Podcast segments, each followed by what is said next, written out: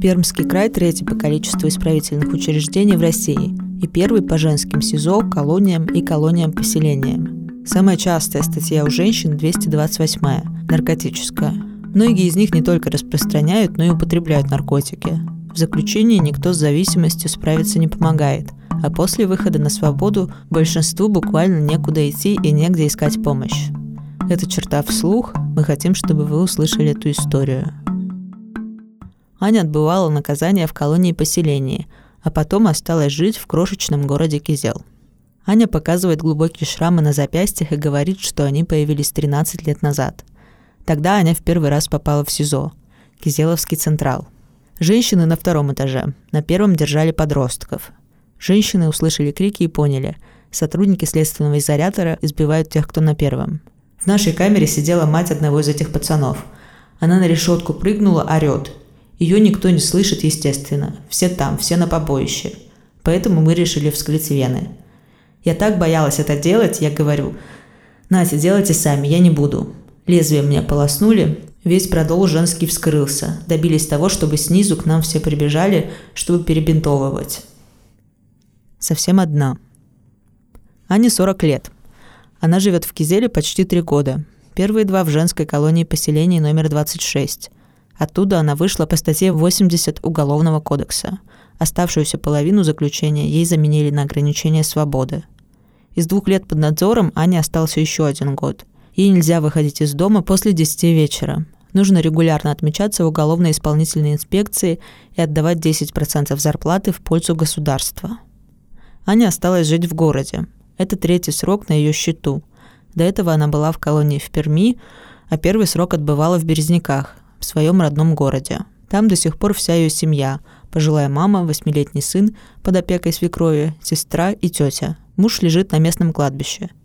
Суммарно Аня провела 8 лет в колониях, все за хранение и употребление наркотиков – Три года назад полицейские задержали Аню вместе с мужем. Вместе они пошли отбывать наказание по 228 наркотической статье Уголовного кодекса. Они писали друг другу в колонии, но однажды вместо ответного письма Аня получила справку о смерти. Родительских прав Аня лишена.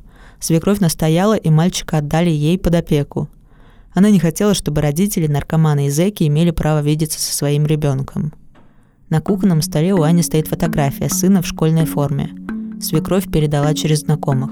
На фото мальчик только что пошел в первый класс. В последний раз Аня видела сына трехлетним. Меньше, чем в Кизиллаге. Первые месяцы на свободе я хотела уехать домой, в Березняки. У меня была паника, я не хотела здесь оставаться, рассказывает Аня. У нас в Березняках хотя бы светофоры есть, трамваи и торговые центры. Есть работа с нормальной зарплатой. Там живет моя семья.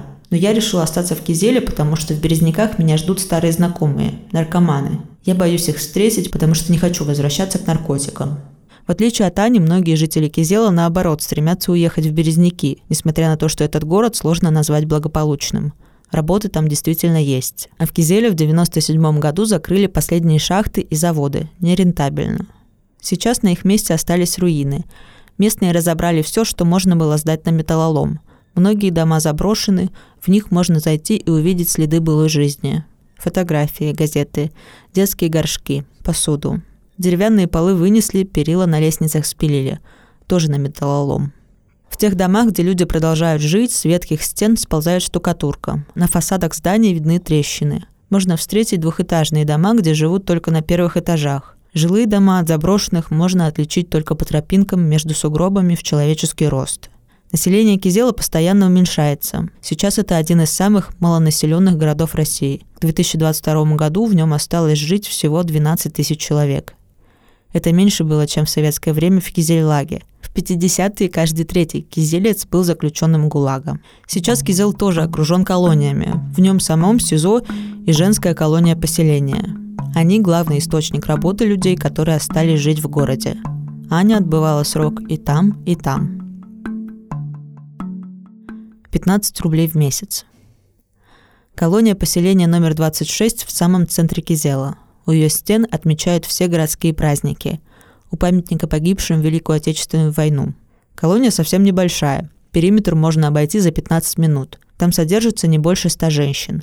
Кроме места заключения, в ней устроен швейный цех. Заключенные работают на ООО «Инициатива». Там же работают вольные женщины, для которых это один из немногих способов получить деньги. Вольные и заключенные разделены металлическими решетками. Они не находятся в одном цехе. Вход на производство соседствует с КПП колонии. Там же работает магазин, в котором можно купить зимние и летние рабочие комбинезоны, плотные резиновые сапоги, берцы из кожзама, камуфляжные куртки и штаны, синие рубашки и черные брюки для охранников, есть даже школьная форма. Аня рассказывает, что условия жизни в колонии поселении можно описать словом «ад».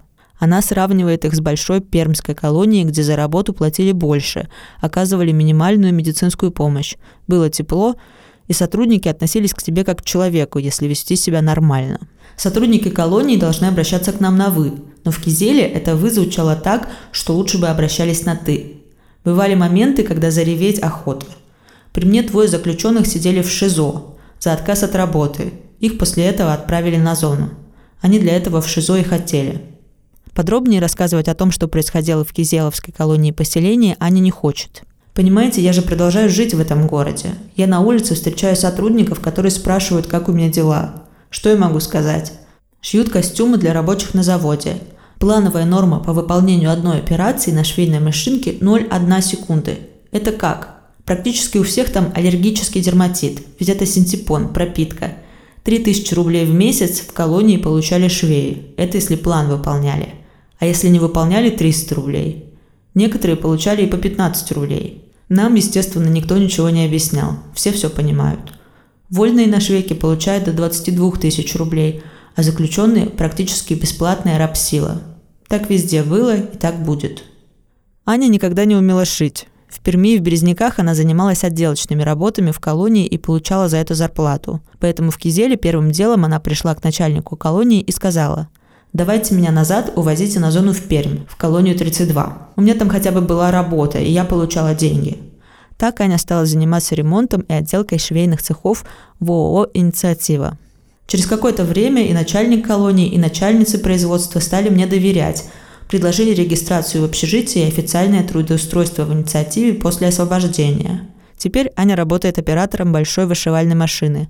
Она делает нашивки на форме, которые отшивают вольные и заключенные – Ей нравится эта работа, в месяц она получает 22 тысячи рублей. Говорит, на жизнь в Кизеле хватает. Аня не единственная, кто воспользовался этой возможностью. Она знает еще 8 женщин, которые сидели вместе с ней и остались жить в Кизеле. И уже устроились вольными швеями или закройщицами в инициативе.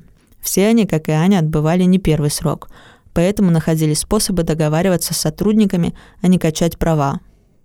«У нас много первоходок было», они же не пуганные, нагловатые, им палец в рот не клади. Это мы, сидевшие, можем промолчать, а они звонят родителям, пишут жалобы в региональный УФСИН, думают, что это поможет. Конечно, все их жалобы развернут. Их письмо вернется обратно в колонию, его увидит начальник. И все это тебе припомнят на комиссии по условно-досрочному освобождению. После восьми лет заключения в разных колониях Аня поняла, что бороться с ФСИН бесполезно. Парни больше отстаивают свои права, выражают свое несогласие. Они думают только о себе. А все женщины хотят домой, к детям. А мужику, что ему переживать за других? К мужчинам больше ездят на свидания, морально их поддерживают. В женский день стоят 4 человека, а в мужской – 44. Женщины готовы стерпеть все, что угодно ради детей. Кровать из колонии. Аня терпела, чтобы на свободе у нее были дом и работа. Она говорит, что очень не хочет вернуться к наркотикам.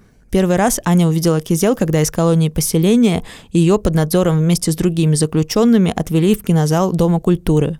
Затем их регулярно отправляли расчищать дороги от снега вокруг колонии, убирать мусор. Перед выходом на свободу начальник колонии показал Ане квартиру в общежитии, где она сейчас живет. Чтобы получить здесь регистрацию, Аня должна была ее отремонтировать.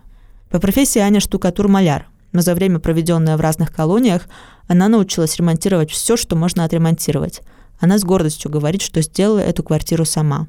Общежитие, где живет Аня, большое здание по меркам Кизела. В нем два подъезда и шесть этажей. Со стороны кажется, что в этом доме уже никто не живет. Фонари не горят, рядом нет ни одной припаркованной машины. Дверь подъезда, сколоченная из нескольких досок, тяжело захлопывается за спиной. Под ногами хрустит разбитое стекло, куски отвалившиеся со стен краски, мелкий мусор, платежки от ЖКХ. На первом этаже темно. Левое крыло заброшено, в правом тускло горит лампочка. Здесь и находится квартира 67, в которой живет Аня. В нашем подъезде 60 квартир. Шесть из них жилые, остальные пустые. Я одна в этом крыле на этаже живу. Сколько у меня было говна. Просто гора мусора. Дверей нет, ванная черная. Я сначала подумала, что квартира горела. Здесь не было горячей воды и отопления. Сначала я ходила сюда в сопровождении, затем стали отпускать уже одну. Когда я начала делать эту квартиру, я поняла окончательно, что такое город Кизел. У меня была паника, я не хотела здесь оставаться. Но каждый день себя повторяла. Мне нельзя обратно в Березники, объясняет Аня. Она привела квартиру в человеческий вид, вынесла весь мусор, заштукатурила стены, поклеила обои в комнате, покрасила потолок, положила ламинат на старый деревянный пол. Освободившись, она пришла жить в отремонтированную, но пустую квартиру. Помогли сотрудники колонии. Привезли кровать и две табуретки. Ее кровать из колонии. Я сколотила себе кухонный столик. Но у меня не было даже холодильника. Я ждала первой зарплаты. У меня портились продукты, их приходилось выкидывать. Постепенно я нашла и мебель, и холодильник. Благотворительный фонд, о котором я узнала еще в заключении, помог мне установить водонагреватель и душевую кабинку. Без горячей воды было очень сложно. Мне приходилось кипятить воду в чайнике, чтобы помыться. Сколько раз у меня было желание все бросить и вернуться обратно в Березники. Эту фразу Аня повторяет несколько раз, закрывая лицо руками. Квартира Ани не похожа на окружающую ее разруху. Здесь тепло, хоть батареи не греют. Аня купила обогреватель. В комнате и на кухне чисто. Зеркало в коридоре недавно протирали. Обувь аккуратно расставлена на полке внизу. Кто поможет справиться с наркотиками? Зависимость от наркотиков, считает Аня, никаким заключением нельзя вылечить. Мне колония не нужна была, как и всем, кто со мной сидел. Но какие у меня варианты? Кто мне поможет? Я думаю, что если бы меня не приняли сотрудники полиции, меня бы здесь уже не было. Я знаю, в Екатеринбурге есть реабилитация для наркозависимых – она стоит 29 тысяч в месяц. В Лысве, в частной наркологической клинике, меня были готовы взять за 30 тысяч, но у меня не было таких денег, говорит Аня. Я много раз хотела вылечиться, я до такой степени устала. Так, после второго срока Аня вернулась в Березники и оказалась в церкви пятидесятников, как и другие наркозависимые, которые не могут найти поддержку в другом месте. Туда ее позвали знакомые. Они уверяли, что в этом месте смогли побороть зависимость и пришли к новой жизни. Сначала Аня не хотела ехать к этим, которые танцуют и пляшут, но вскоре передумала. Было невыносимо, я сказала мужу, «Поехали, я тебя умоляю». И мы поехали. Там я бросила курить, они просили 5% зарплаты. Мне было не жалко. Эти деньги шли на чай, конфеты для девочек. Но я их все равно до конца не понимала. Я привыкла ходить в христианский храм, а они там верили, что их Святой Дух касается. Это богохульство. На этот цирк тошно смотреть. Аня сбивается и сразу поправляется. Но этот цирк стольким людям помог. Туда приходят в безвыходном состоянии, когда негде жить, нечего есть. Либо тюрьма, либо могила. Я пришла в таком же состоянии. Тогда мне этот центр помог. Я там три месяца провела. Но поняла, что эта церковь не для меня. Аня говорит, что она чиста. И после освобождения из колонии поселения ни разу не вернулась к наркотикам. Сделала она это усилием воли, ради сына – хочет вернуть родительские права и привести его к себе в квартиру. На вопрос, есть ли в этом городе будущее у нее и ребенка, она не знает, что ответить. На вопрос о том, может ли Аня представить себе, что когда-нибудь государство будет помогать, а не наказывать, она отвечает «Я не верю в это». Достаточно один раз отсидеть срок, чтобы понять, это невозможно. Какое государство? Оперативники, судьи, надзиратели? Только это государство я и видела за всю свою жизнь. Замкнутый круг. Аня говорит, что общается с коллегами на работе и поддерживает связь с девочками, которые тоже остались после колонии в Кизеле. С кем еще мне общаться? Работа, дом, пятерочка. Мне здесь нет никого. Я по городу не особо гуляю. Знаю, как мне дойти до работы и обратно. Тут рядом есть еще парк и стадион спортивный.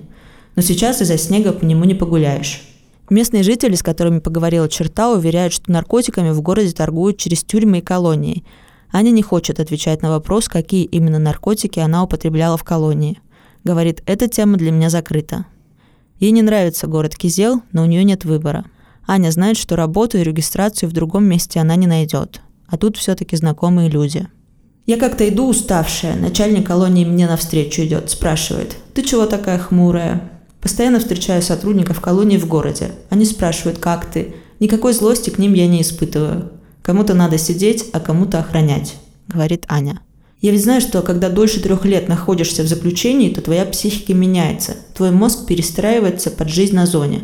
Думаю, у сотрудников то же самое. Аня пропадает, а потом рассказывает, что ездила ухаживать за мамой. Но ее подруги из Березняков утверждают, что она давно туда не приезжала. Аня упорно повторяет, что давно чиста, но все время выходит поговорить в другую комнату по телефону и пытается занять денег. Рядом с фотографией ее сына лежит постановление о нарушении установленного надзора, и в нем написано «употребляла наркотические вещества». Это повторное нарушение, а значит, скоро Аня вернется обратно в колонию. Этот текст для черты написала Саша Граф, а прочитала я, Ольга Дмитриева. Фотографии Кизела вы можете увидеть на сайте черта.медиа. Это проект о насилии в России и о том, что можно сделать, чтобы его стало меньше.